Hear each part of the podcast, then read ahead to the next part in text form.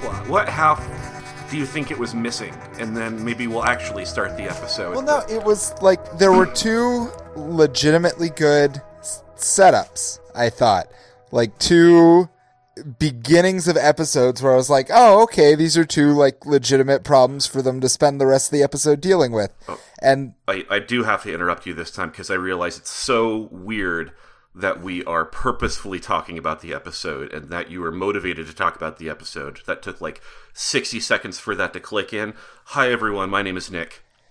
yeah, I I thought you made that conscious choice on purpose. I'm Kyle. This is the Big Bang Theory theory. I thought we were doing like a cool David Lynch thing where we, We are doing a narrative. cool David Lynch me- thing, which means that we just officially said the title, and I am still not sure where it's going because I'm so thrown off by us doing things out of order. Which audience we usually uh, we watch this silly old television show, The Big Bang Theory. Also, that was really, prote- I mean, uh, ambitious. Let's just call it ambitious to compare starting the episode just by actually doing our job and talking about the episode as uh, as a, a, akin to, it's not even a good comparison. A David Lynch thing would have been like, hmm, scissors on scissors on uh, a cardboard walking go you. Since the Ah, episode is watch for the long green man.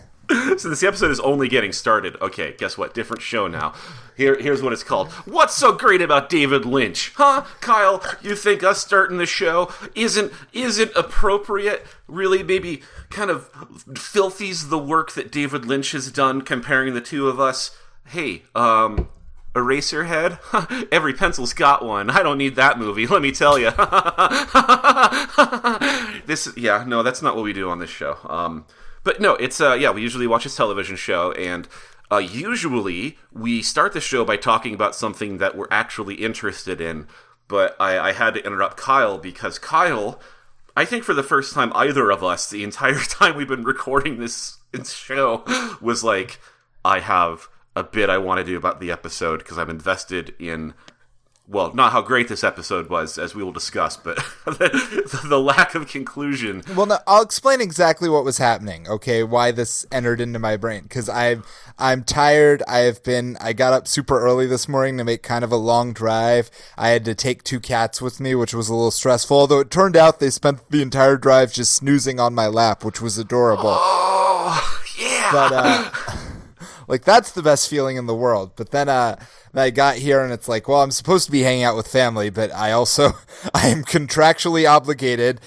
Uh, just kidding. No one pays us to do this. Why do we do this to ourselves? But I was like, well, I should definitely do this thing where I hang out with my buddy, which means I have to take time away from. I literally pop my head in the door. It's like, yo, fam, I'm here. And I was like, and now I'm going to ignore you to go watch an episode of The Big Bang Theory. So I'm just, which is fine. Like, I'm not trying to make you feel bad. I'm just explaining, like, so I'm just sitting down and I'm starting the episode and I'm just it's just sort of going along and I'm just sort of vibing and like mentally and physically de-stressing from the drive and I'm like, "Ah, the show's the show's about to start. The show's about to start. Okay, the show's definitely started. Okay. Any minute now, we're going to get like the, and at some point, like I think my brain just sort of glossed over the like intro sequence. So there was definitely a point where the episode ended where I was like, no, that can't be right. Kyle, you, you just remind me of two things. One is there was the Key and Peele sketch where they were trapped in party purgatory.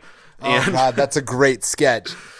yeah, where it just keeps going and going, and they're waiting for that the, the build Yeah, up ver- to drop and finish, but can't get there. Very, very particularly, they're trapped in a. Uh, who are those two guys? That- Uh, they- they're Red making fun of Foo the and LMFAO, yeah. Yeah, Red they're trapped in Sky Blue. they're trapped in LMFAO universe purgatory.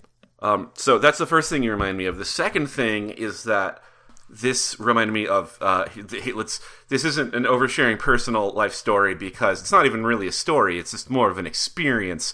Hey, sometimes in my past, I've done drugs to see what they're like, and they're pretty fun. But I can't remember if it was either hallucinogens. Well, it was some sort of hallucinogen, whatever. But I had for the sensation, the sensation that uh, I was stuck in like a 30 or 60 second loop that time was no longer moving forward and that whatever I'd consumed and put in my brain had essentially unstuck me from time and I was doomed to live there forever. And had that happened, had I done exactly what I just described while watching The Big Bang Theory, I don't know if I could keep doing this show. That would be to to like know that my brain for, you know, however long time actually passed, but internally was uh, a literal eternity. Uh, that's that's an experience I don't think I can move past and still have fun chit chats about. Fortunately, I think I was probably just like watching some Simpsons Wave videos, so you know I didn't spoil a big swath of media that way. But ah, whatever. Anyway, we should actually talk about the episode, which I guess is where we started. But as Kyle has uh, brought in initially, doesn't really feel like a whole episode. And uh, yeah, I will reiterate the official title uh, is seven, season six, episode seven, the habitation configuration. And yeah, A plot and B plot. Uh, a plot is supposed to be, and never really gets there, that uh, Wolowitz has yet to actually move out of his home. Um, he and Bernadette are married now, and he promised when he got back from space that he was going to move out, or at least that's what they said in this episode. I don't remember if that's true. Uh, yes, but, remember because there was the whole episode where he was in space and he was lying to both his mother and Bernadette about who he was going to end up living with, and that other astronaut was like, "You play dangerous game, little man," because the astronaut was big in Russian, and uh, I don't know if that was the same episode where it was implied. I don't think so. Probably not. But you know, we now know that all of those episode those astronauts were mercilessly bullying him. Yes. Uh, the whole time. So, which again is the thread that I wish season five were all about. But no, you're right. Uh, I, I, remember the lies. I don't remember. I just assumed. I guess it didn't happen, but I just assumed that at some point, like in between episodes, he must have come clean. But no, you're right. Like he uh, absolutely told both of them that he was gonna just stay with them forever. So in this episode, Bernadette is like, "Hey, grown ass man, move in with your wife because we don't live here anymore."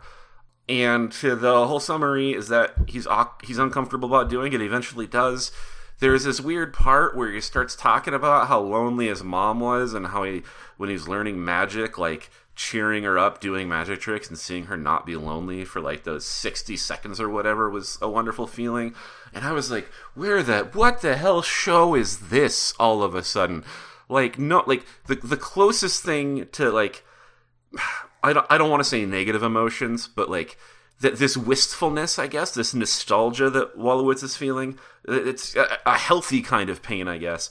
Like the only ever other mature emotion ever comes up is the vague responsibility of being in a relationship and that all of a sudden Wolowitz is like, "Oh god, my mom and I had such a hard time and just this house thinks me think of everything we went through." And I'm like, "Get the fuck out of here." All right? Like, no, it's too late to put in the sad mom backstory. Get the fuck out, Wolowitz. Um, well, we did we did know he was abandoned by his father. That had come up several times. So it's, it's I just and also I don't. It's like I feel like why is it that I mean, maybe this is. Well, I'm sorry. Again, I am. I, my brain is tired. So I'm. But I'm just going to say they also imply that being into magic tricks is caused by, you know, deep emotional trauma, which I only point out because I think it's also in Arrested Development that you find out the reason Gob Bluth does magic is because of incredible, like, parental neglect and emotional trauma. And there just seems to be this recurring theme in media that the only reason people would ever become magicians is because, you know, deep seated emotional trauma, which actually I don't know enough about to disprove that theory. Well, uh, that's exactly what I was going to say. So this is not my recommendation, but I recently read uh, "The Body Keeps the Score," which is a book all about uh, trauma and how whether or not you are aware that uh, things that fucked you up fucked you up, it's it's it's it's buried somewhere in and um, one of the things that um, came up in regard to that trauma and holy shit, I think my I'm maybe too tired or something because my blank my mind is now totally blanking. Oh my god, why the heck did I just start talking? David Blaine, Criss Angel. Oh, magicians. Yes, is that um? that's. Anytime someone mentions a magician around me, I focus up again. But yeah, uh, something that the book talks about is that like the idea that trauma fucks you up somehow apparently is something that everyone has intuitively understood forever but that in medicine was kind of disregarded because there wasn't anywhere to any way to empirically prove it. and not until very recently has this kind of like common sense but not really factually proven I guess intuition idea start to actually bear fruit where it's like, oh, wait, maybe we were onto something and we just didn't know how to test that yet. And the reason I bring that up is like someday we're gonna do studies on magicians, and we're gonna there's gonna be a common thread, and I think the common thread is what you you brought in, well, what the episode brought up, that like what what what magician like had a good life before they decided that mm, yes I have to lean back on the dark arts of illusion and con con artistry, like that's they, they they spend so much time trying to hide things from you. No one ever asks what they're hiding from. That's the problem with magicians. But, ah, uh, anyway, yeah, mom drama. It, it came into this episode, and I thought it was really weird and out of place for what is always so often just like a happy, wacky, goofy, whatever. Um, even though, yes, it has been made clear that Wolowitz was abandoned at some point. Fuck him. Um, and then B plot is um, I think actually the more substantive part of the episode. But it it this is like a bad sign for me right from the get go, is that uh, we we open well. It was a little bit of a trick. Uh, Sheldon is doing a recording of his his flag show. Amy is directing and at the camera, and Wil Wheaton shows up at guests as guest, which makes it immediately, in my eyes, a bad episode. and so the real meat is that Amy is a stern director Wil Wheaton, I think both in character and just as Wil Wheaton, because the more he appears in the show, the more I realize, or believe at least, that he doesn't actually know how to act. And so he's. That there's no separation between Wil Wheaton, the person, and every character Wil Wheaton has ever played. Well, it, it's, I felt like it really stood out in this episode because, like, the, the whole intro here is that Amy is like, Sheldon, baby, you are perfect. Will, oh my god, you are like a wooden puppet waiting for somebody to pull your strings. Please, please, please bring some life into it. And Wil Wheaton, like, he's like, hey, you know I'm doing this for free, right? This is like a favor. You're going to talk to me that way. Acting aficionado Wil Wheaton. And it's like, maybe if this were an actual actor, I could understand the frustration. But Amy is one of, I'd say, about 7 billion people that don't have anything holding them back from yelling at Wil Wheaton. Like, he's not. He's not higher status than any of us, all right? And um, Sheldon, however, another thing too is like I'm getting a little carried away now, but like I don't know what he's doing here. Like, why does he? What are they friends now? Like they, I can never tell between him and Sheldon. Yeah, I, they they buried the hatchet at some point, but I can't remember exactly how that came about. Uh, yeah, so anyway, Sheldon is now completely enamored with him. Wil Wheaton is shitty to Amy, and Sheldon, completely oblivious to like facial expressions and emotions, uh, is like, "Oh, well, Amy just volunteered to leave the set, so I get to have more time with my hero Wil Wheaton." And the rest of the episode is about like Sheldon, you've got to be more aware. And uh, he talks it out with Amy they don't really reach any sort of right. chord that I can. They yeah. don't. There's well, Kyle, no like, part of this episode. Well, that just caught me off guard because the conclusion is that at some point, uh, uh, Sheldon goes to the quote unquote cheesecake factory where Penny works again, that she reminds everyone of. He she gets him uh, skunky drunk on Long Island Island iced teas, and then he goes to Wil Wheaton's house to confront him and then he just apologizes and it's over. And so that in my mind, I was like, oh right, B plot concluded. Kyle, you're right. Amy is just left in the lurch this whole time. Like she's yeah. still mad, cross armed, while her drunken boyfriend is pounding on doors and making like promises he won't even remember.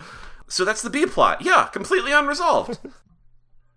anyway, you want so yeah? Because I thought it was going to come back around to like uh, to be honest where I was hoping it was going to go is after he gets super drunk, Sheldon shows up at Amy's house, like, and it's the first time he's actually capable of being like horny and a person because he's so jazzed on Long Island iced tea.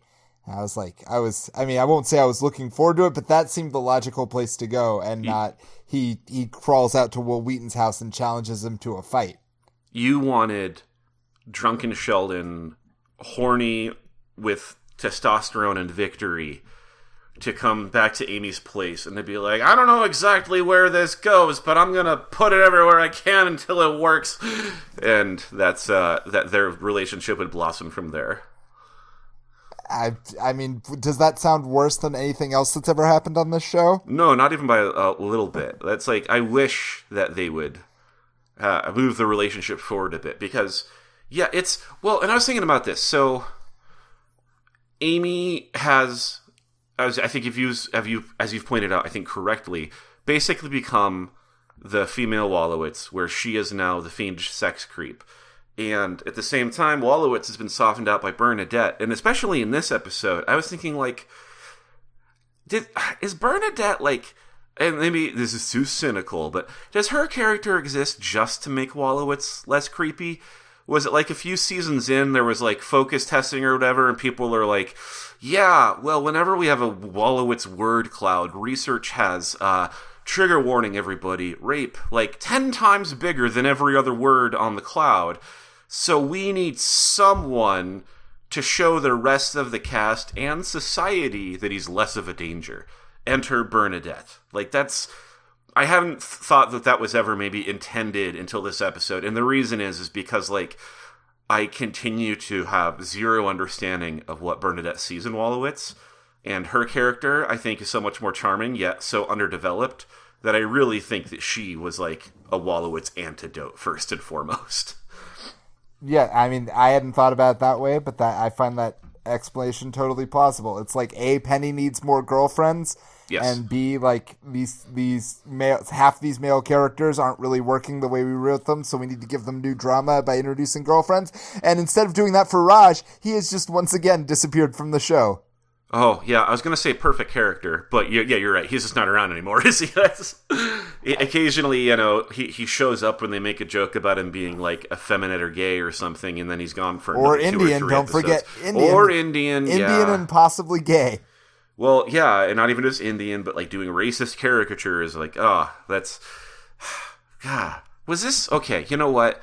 We we came into this episode hot, ready to talk about it, and I think that is because. um it was frustration that was just like boiling over. And yes. so now I'm in this weird spot where I feel like we've been so negative. Like, is there anything about this episode that you enjoyed? Yes, will, okay, there was one specific thing when when the first, not the Sheldon goes to the Cheesecake Factory scene, but the first scene where Wolowitz and Penny or Wolowitz and Bernadette. Because they, go, yeah, I skipped over that, but yes, they go to dinner for the Cheesecake Factory, uh, and that's where they're having the conversation up. about whether or not he's going to move, and he's being evasive. And Penny shows up, and she's like, "Sorry, I, you know, I, uh, sorry, it took me a while to get over here, but you used to work at the Cheesecake Factory, Bernadette. You remember what it's like." And Bernadette's like, "Oh, are you are you uh, understaffed or something again?" And she's like, "No, I just don't care about this job, so I don't do it very well." Yeah, that was good. and and she like there's a like as she just proceeds to watch them have their conversation Wolowitz is like don't you have other tables to wait on and she's like well yes but again already explained I'm bad at my job and I don't care they don't pay me enough and I was like that is I really think that is the most uh, that is the part of the show that's probably the fact that uh, Penny is a waitress who recognizes that she is not valued and doesn't actually feel any need to perform well at her job yeah, I, I vibe with that. Yeah, that was nice. Uh, it, it was it was weird too because I uh, again wondering about the intentionality of certain lines when that, that that first thing she says about how remember I work here and I'm a really bad waitress. Part of me was like do, do you feel like you really needed to remind us of that? Like, not just because it was a fun line, but like literally because it's been so long since you worked here that like the audience needs a reminder of what you do when you're not hanging out with with Leonard. Um, so I don't know. It's I also thought it was funny. I'm not trying to say like to diminish from it, but that when the first time she says I'm a waitress and I work here and I'm bad at it, I was like, all right, well, I guess they just needed to give us another quick penny summary for anyone that hasn't been watching for however many seasons, but I think that's probably also true. That's like there's definitely and me saying there was definitely some show I was watching without even being able to remember what the show was does not help here. But I was definitely watching some show the other day uh, where they were doing like I finished one episode and they immediately started the next episode, and like every third line was like a, a recap of what just happened in the previous episode, and I was like, this show's coming out now in the middle of streaming. Why are they doing this? Who needs? I mean, first off, the episode began with like a recap thing that I pressed a button to skip. So if I wanted needed to see what happened in the previous episode, I could have watched it. And also, no one watches just one episode of TV anymore. They always watch like three back to back. Why are you eh, why are you like why are you writing dialogue in which the characters make reference of things? Yeah, well that's a strange thing happened. to think about too is like with everything being so available, what an artifact it will become to like future generations to watch any of like the television series we watched and they have these recaps. You're like, why did they were people did they have brain problems in the past? Like could they not remember enough? It's like, no, no, like TV you know, episodes used to come out only once a week or every two weeks, even. It's like, was there not enough television? Like, what? Why did that happen? Like, it's just not going to make sense. Um, I also felt similarly when I was uh, handling some video tape cassettes the other day, and I was like, the fact that these feel like a totally normal, natural object for me to hold, and not like a fossil, is proof that I myself um, am mostly dust at this point. That like technology that was novel forty years ago, I'm still like, oh yeah, this one of these babies works fine. That's like I haven't watched the I haven't watched an episode of Stranger Things in years, but there was a clip on TikTok where one of the characters, because the show is set in the 80s, in case anyone out there is somehow watching oh, The Big Bang Theory and I not watching Stranger somehow. Things. It's, what, what about it suggests that it's set in the 80s, Kyle? I couldn't. Like, yeah, no, yeah. that's. Okay. Well, I feel someone mentioned this on another podcast I was listening to, and I feel bad that like I gave up on Stranger Things. It's so 80s heavy, but then they're like, it's still good. So, uh, anyway, sorry, go ahead. I yeah, I didn't find it. I mean, I barely thought the first season was good, and that's the one everybody's over the moon about. So. Uh, yeah, if you didn't like the first season, you're right not to follow up because it just gets worse. so. But uh, um, anyway, there's a clip on TikTok where it was like, well, you know, she returned the VHS of Fast Times at Ridgemont High, and it was paused at you know one hour and 18 minutes, and we all know what that means. And uh, I was like, no, no one in this audience knows what that means. This, this is, this, it's like I, well, I know, I do actually know what that means, but it's like, I know like, what it means. Yeah, and of course, I haven't even seen the movie, and I know exactly what it means. I mean, yeah, because I guess it's like kind of a me, like an early meme or something. But well, I, I had two thoughts. The first was that a, this is an incredibly niche reference even for this '80s heavy show, and b, no one returned like no one would have returned a VHS tape. I mean, you would have either rewound it to the beginning or you would have played it to the end to cover up your crimes. No one would be so audacious and bold as to return the VHS, still paused at the moment of shame. It's time for Nick Hyde's oversharing life stories. It's time for Nick Hyde's personal oversharing life stories. I know Kyle usually, usually sings the song, but I couldn't help it because this was the perfect moment for it this time. Real but quick, pumped. um, I have never like stolen or borrowed or whatever, like any pornographic media that was then like returned like where where it would have been you know I, I what happened here was it phoebe cates was she in fast times at ridgemont high? Yes and there's a yeah. there's a scene where she takes her top off i think as part of like a dream sequence or something. Yes. And so back when pornography was not um, everywhere all the time and naked skin was something that you wouldn't have immediate access to. These brief glimpses in movies had to be held onto and remembered forever. Um, but no, the oversharing personal stories is uh, I was at a friend's house once, uh, staying over for a couple days, and you know what? Maybe I did use that friend's computer to look at some stuff, and you know what? Maybe in my in my post recovery haze, I didn't think about what the fuck I was doing. I left the computer right there, right on, open to where it was. And oh then, no! yeah, just my, like this. It's so this when was you're before saying they had tabs, so and when you're saying there. no one could be so bold or brazen, and I'm like, you know, Kyle, technically correct, but they can be just such a fucking goof that they just blissfully unaware. oh my god! Like I just um. So yeah. Uh, but as for the actual episode, I don't know. Like, I could go on about how much I hate Wil Wheaton, but I think I've already made it clear. Um, Well, we should. How do you feel about LeVar Burton? Totally fine. So, like, it's. Like, I feel silly judging either of them based on. Well, and I'm not judging Wil Wheaton based on just this episode because he's been in this a bunch, but like LeVar Burton, yeah, I guess he gets uh, a lot more clout just from me culturally in the first place. But like Wil Wheaton, when Amy is making is giving him direction at the beginning of the episode about how wooden he is, like he does appear to me when he's trying to take that direction wooden. And I don't think it's a joke. I think he is so unnatural trying to act like he doesn't know how to act or he's upset about acting that it reveals that he doesn't actually know how to be a human. LeVar Burton shows up and I'm like, look at this cool guy. Look at this big swinging dick showing up having a good time. Everyone's happier. The room's a little bit sunnier. Nothing about him or his uh, his performance or and again, he's already miles ahead of Wil Wheaton in my head from the get go. This did not set him back. Happy to have him. Um, you know, I get the only thing the only thing about LeVar Burton that gives any little great rain cloud, and I don't know if it's much. Uh, he seems a little too horny for Jeopardy. You know, I think I hear the occasional headline about how he's unhappy how that whole process went. If any of that's true, let it go, Mister Burton. You're think, better than Jeopardy. I I yeah, I think I think he's moved on now and he's fine. But I also think I would be upset. I mean, I think the funniest part of that now is is just knowing that uh, Mayim Bialik and LeVar Burton like must had met before that whole drama ever played out.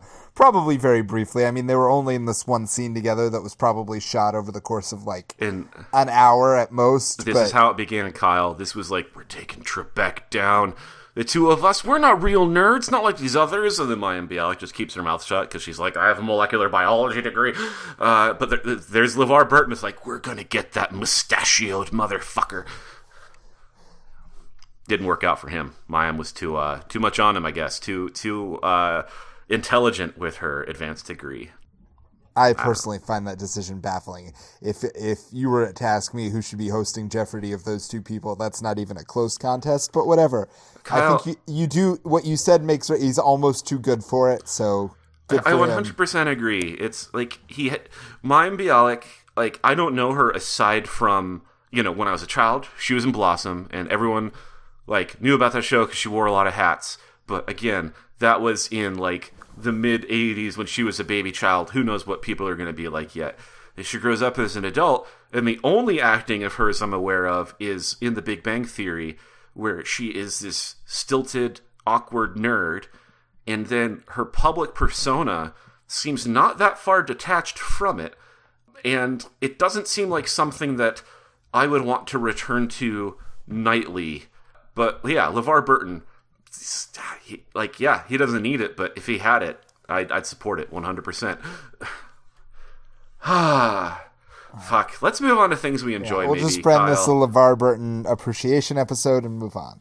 Yeah, he's so, uh, everyone loves him. Anyway, so this one, um, gang was a little more rough than I expected. I have a thing I'm excited to talk about to to wipe the palate clean, but uh, I thought that with the energy we brought in, that we would really have more fun with the things we didn't like about this one, and instead, ugh.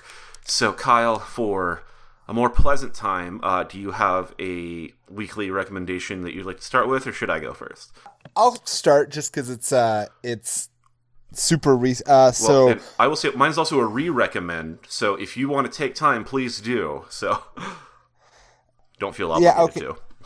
Well, it's not. It's basically so uh, the in the time between last recording and this one, Tim Sale died. Tim Sale was a uh, comic book artist who is uh, who worked in the business for a long time, and uh, I don't know if this is fa- he's most famous to me for his collaborations with a guy named Jeph Loeb that they did a lot of work together across both Marvel and DC with multiple different superheroes, but maybe different people know Tim Sale for different things.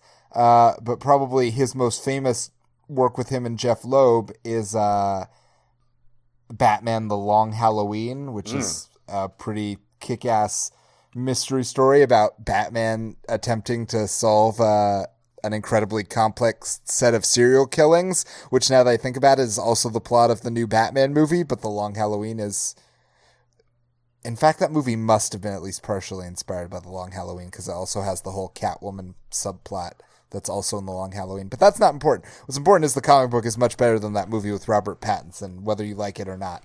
And the art style in it is very distinctive because, you know, Batman is like tall and weird and shadowy and all of the all of the you know the classic crew of uh, almost everybody in like his rogues gallery appears in one chapter or another and there's even one scene where they're all like hanging out together and it's just like the way they're drawn is fantastic. Well and is that if i'm if i'm remembering that one doesn't have like a really clean hardline art style. Like when you say batman is shadowy like if I'm remembering right, it's because like everything has kind of like a shadowy, smeary look. Is that, or am I just? Yeah, it's like his like nobody has like crisp out, and that's like an artistic choice that he's making, I think, so that like oh, everything, right, yes, yes. everything looks kind of like uh, you know, sort of like weird, like ev- like everything looks like it's sort of like melting into the shadows in the background constantly. It's just like a lot of ink and blackness and uh, it's a good look. But that's not actually uh, if the one I would recommend because a friend of mine was just going over it recently and sending me all their favorite bits from it was uh, Superman for All Seasons, which I believe was uh, partially the inspiration for the show Smallville. Um, in that it was one of the first modern re-examinings of like Superman's origin story and his time as like a teenager. So it's basically four interconnected uh, Superman stories, each one themed around a different season, and each one set at a slightly different point in Clark's life from childhood to adulthood. Clark Kent, Superman. I I sometimes talk about these people like they're real because that's what being a nerd is.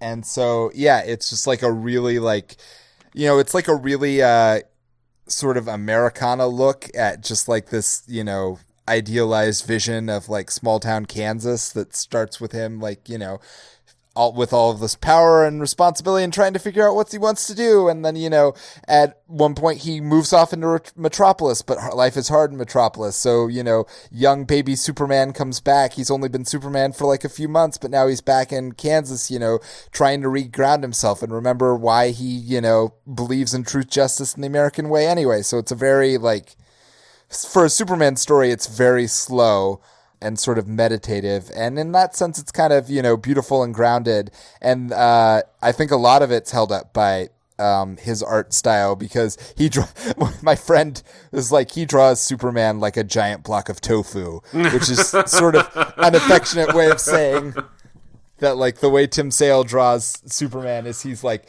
very big and bulky and yeah. he looks, you know, he looks, you know, so when he's doing stuff like catching a, you know, a bullet train or like lifting or like dragging a a uh, you know, a 5,000 ton tanker out of the water, you're like, oh yeah, he looks like those two things have approximately the same weight and density to him. That makes sense. So it's, you know, it's good he just draws Superman sort of like this big, you know, like this big beefy dude. Like you, we've all like we all had at least one of those guys that we knew in high school. Just a tall, good-hearted, chonky boy. Yeah, he doesn't have wish- the, the lithe, like kind of spandex suited body but it, like no, like, he he looks like a big like reaff- reassuring squishmallow. Yes.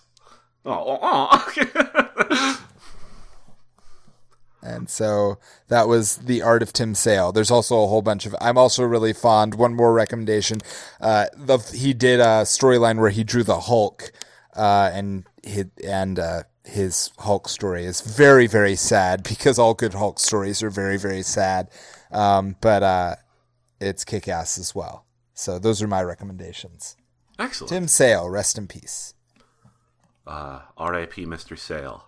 Thank you for your work. I was gonna say thank you for your service, and I was like, Jesus Christ, but I said it anyway. So, all right, cool. Um, well, for me, I have been all over the place with things I've been watching and video games and playing.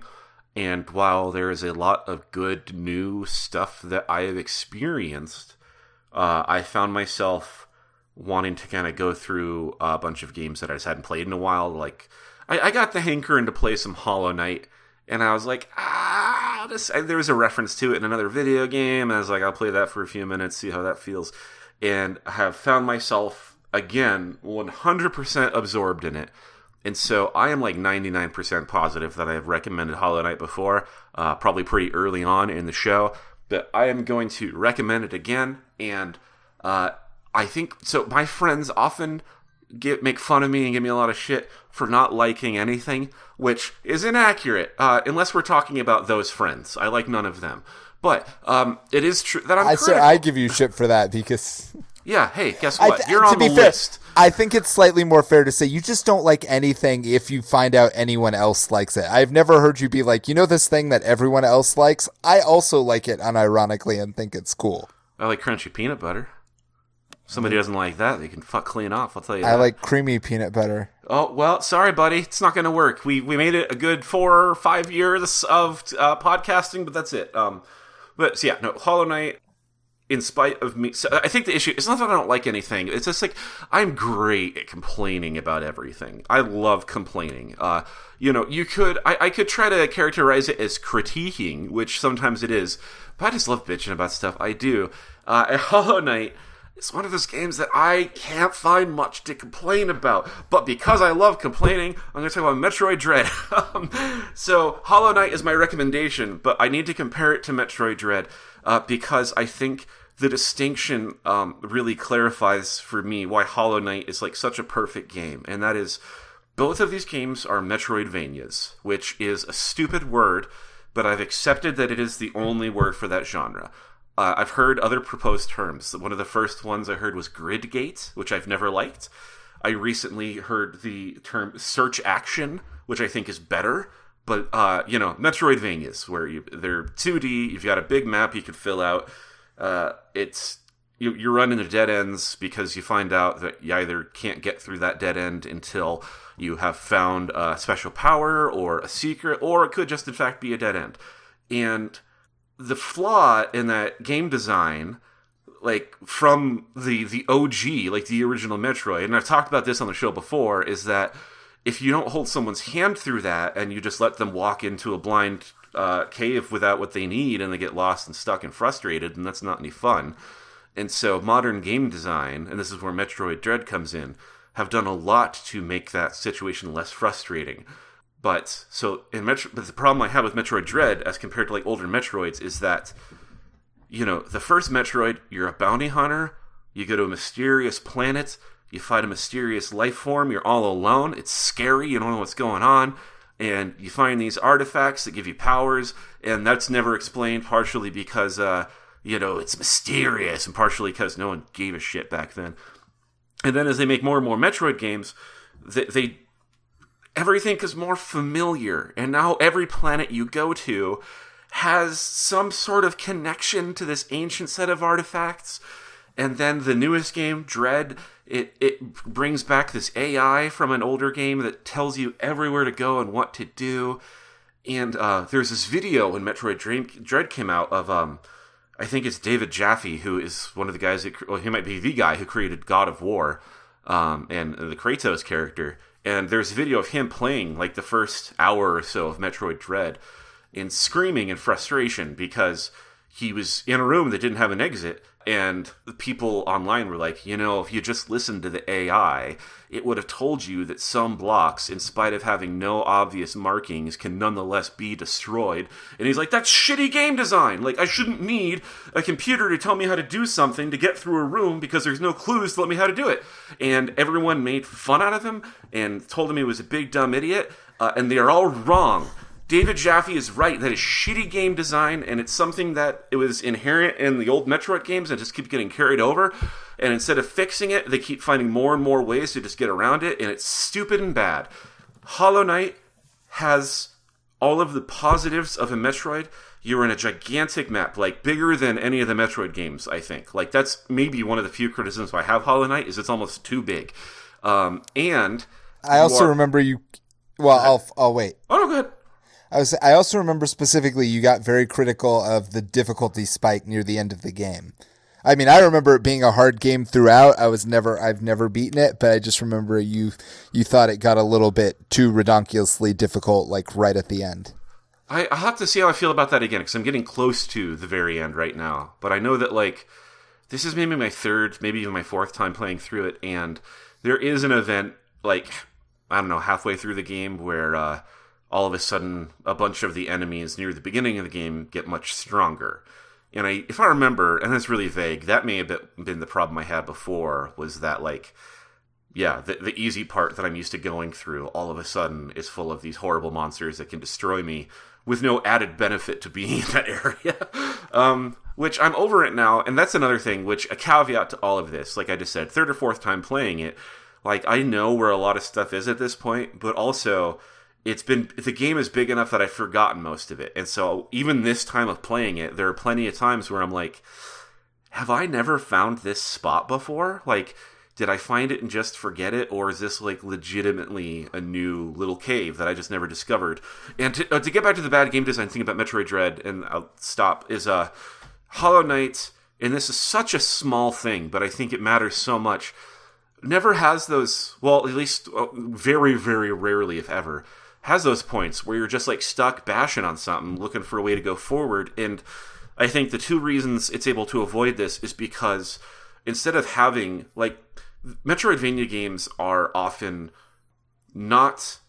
So they seem non-linear, but it's an illusion because even though you can go wherever you want, the truth is that you can only go. You have so to far. have the you have to have the thing to get exactly. The thing, so to you get, get to X, to to the and thing. then you you can only go so far till you get Y. I remember. I've never played Metro, but I remember Link to the Past is famously like that. Is like Yes. you get this whole map, and it looks like you can go wherever you want, but you really you, there's only one order in which you can visit the dungeons because if you go in any other order, you're just blocked off. Yeah, and um, I think it it causes problems. One because yeah, you're you're not actually as free to explore as you think you are, and then two, when you do get these exploration items, really you have one goal you're supposed to go to. Um, wherever you couldn't go before, you can go now. Um, and I think uh, Hollow Knight, first of all, with the power ups, it gets around that by almost always giving you multiple paths you can go on. Like I don't know how much a pain of an ass it must have been to map it out so that you wouldn't have a bunch of insane sequence breaking, but um, which God, the fact that I casually use that term, I, I'm not going to explain it, but uh, I'm a fucking nerd. Um, but uh, but yeah, so the, the thing is, is like you get all the items you need to move around, let's say, and now the whole map is your oyster. But by the time you've gotten all that stuff in Hollow Knight, like you only explored like half the map, and there's still so much like new shit you can do, and like there's so many things, and and also you're never just hitting random spots hoping for something to break because even if it's subtle, like I think there is always a clue. It's you're you're not just bashing away at nothing hoping to get through, and so it's it's it's not perfect. You are going to get lost sometimes, but I feel like it is so much better than any other Metroidvania about that. And it, to, to, to, to conclude, uh, the, the the thing I like about Hollow Knight so much compared to Metroid Dread is that fundamentally they are the same gameplay. But I think Metroidvanias are primarily about exploration and discovery. And in Metroid Dread, you can't ever discover anything because the computer every second of the way is telling you where to go and what to do. Hollow Knight, like you do feel alone, and you're discovering or or discovering like exploring like these ancient abandoned catacombs. Like there's no one around. It's all secrets and mysteries, and it's satisfying to find all of that. And that's I'll leave it there because it's great. The game's like five years old. All the DLC is out. I don't even know if I've done all the DLC because, like I said, it's a huge game. But yeah, Hollow Knight, Well, love it. you talked me into it. I will replay. Uh, oh, well, also the sequel is supposed to be dropping relatively soon. Silk Song. Yes, I, I've that one. Um, I remember when the trailer was announced, I was like, oh, "It looks like more Hollow Knight." I don't know if I just need more Hollow Knight. But now that I'm playing Hollow Knight again, I'm like, "Fucking bring it! Come on!" No, and this also is great. You've, talked me into it. I will. I'm gonna. I'll restart because I I got pretty far into that game, and then you know I just I never quite beat it. So maybe it's it's time. And if my friend uh, Jake But I'll have listens, to start over Oh yeah, you almost certainly. it's because that's, so that's definitely one thing. It's like there is definitely that's how big the game is. Is if you haven't played it in a while, you open it up and you look at the map and you're like, I have no idea where I am or where I'm supposed to be going. Yeah. Well, it's, yeah, that's the problem, and that's like, you know, when when trying to think of like new terms for uh, what the genre could be called, because like Metroidvania is such like a stupid term. I think labyrinth needs to be somewhere in or adjacent to whatever the genre is called. And I think because they're always maze like, there are multiple ways you can go, even though most of them are wrong. And always you're kind of trying to get to the center, but I guess it doesn't really elaborate on the fact that you need abilities to get there. I don't know, but whatever. Metroidvania works. It's worked for twenty years. I guess I'll just. well, it's also it. so the other. I mean, you didn't bring this up, but the other thing that I've heard it compared to, not for its uh, gameplay at all. It has a totally different style of gameplay.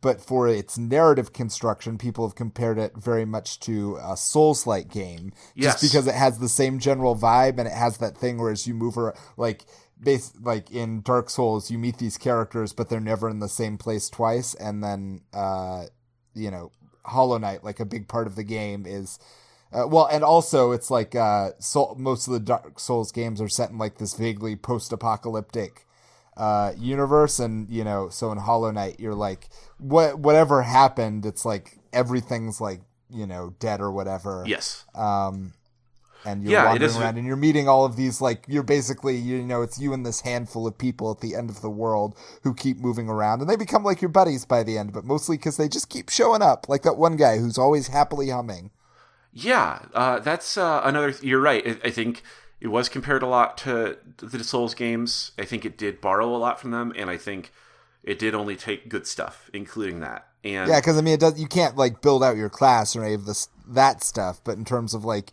you're moving around and you die and if you die you return to a certain point and you have to get back to where you were if you want to if your xp and stuff that's all very dark Yeah. souls Well, and I guess the, it is sort of a high difficulty game.